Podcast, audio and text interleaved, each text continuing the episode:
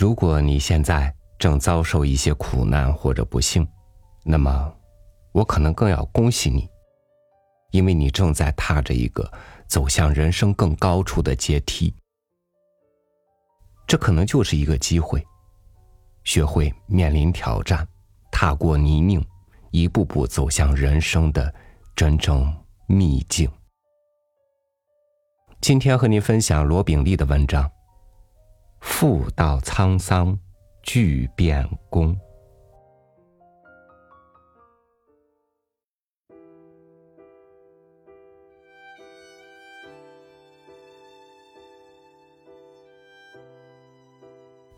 对于“苦难出诗人”这句话，我一直是比较自信的。一个人一直处在相对优越的环境中，难免会意志消沉、激情不在。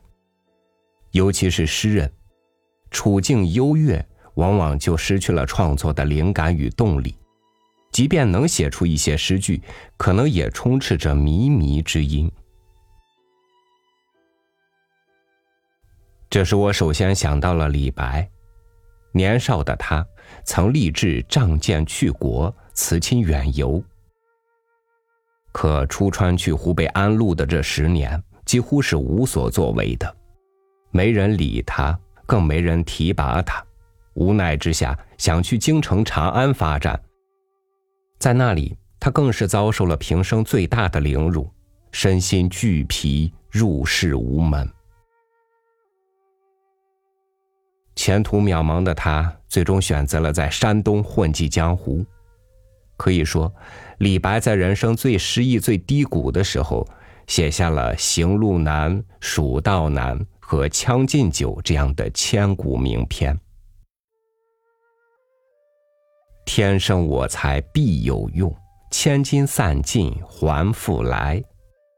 仰天大笑出门去，我辈岂是蓬蒿人？李白是有才的，而且对自己的才华深信不疑。唐玄宗召他进京，不是想让他建功立业，而是让他奉旨作诗，以作享乐。李白终于愤怒了：“天子呼儿不上船，自称臣是酒中仙。”他让高力士为他脱靴磨墨，他对唐玄宗也爱理不理。他甚至把杨贵妃比作了赵飞燕。皇帝也终于震怒了，逐他出宫，永不续用。李白的仕途也就这样结束了。后来安史之乱爆发，李白又投错了门路，再遭贬谪，流落街头。一个天才的诗人，无双的诗仙，就是这样炼成的。诗意落寞。最终成就了中国的诗坛。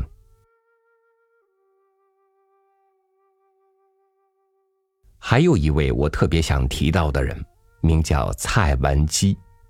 他在晚年写下了伤心欲绝的《胡笳十八拍》：“君生我未生，我生君已老。”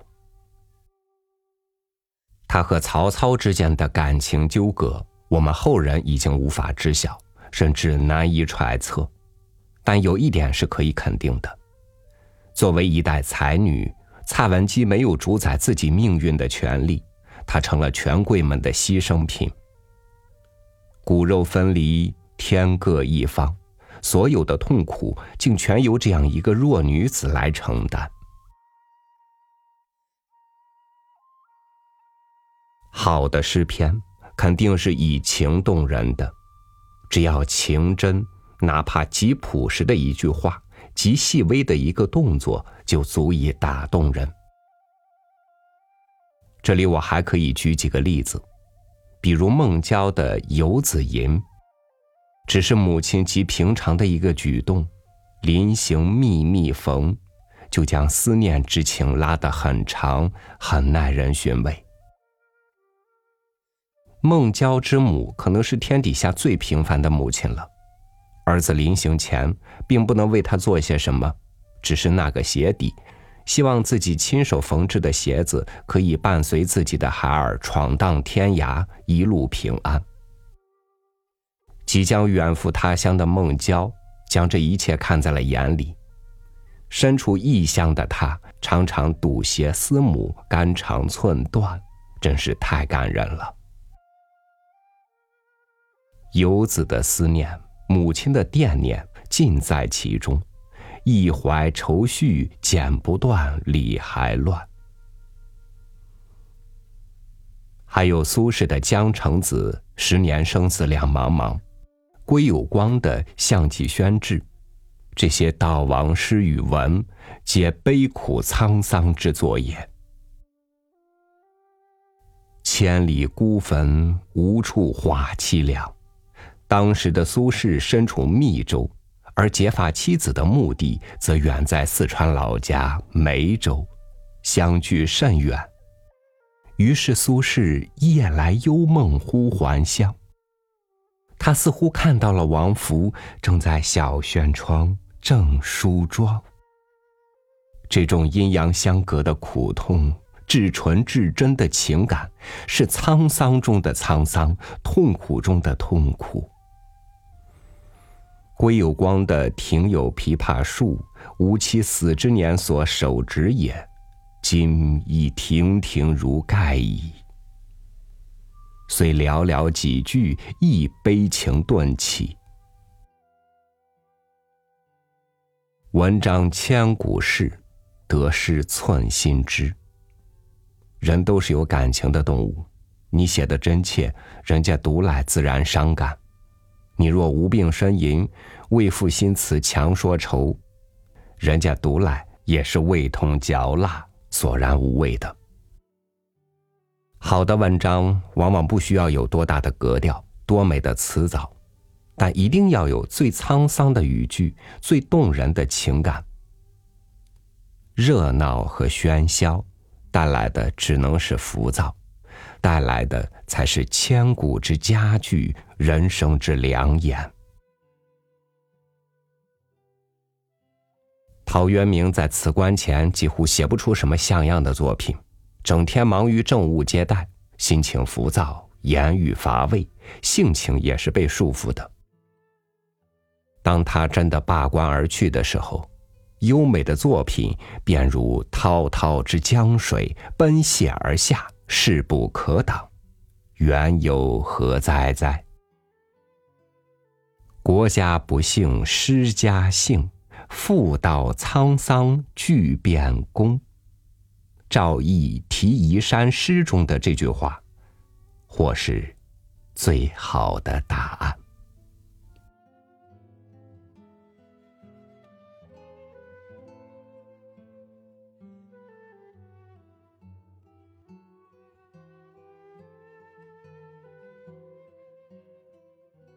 诗词歌赋似乎和我们现实中遇到的柴米油盐相距遥远。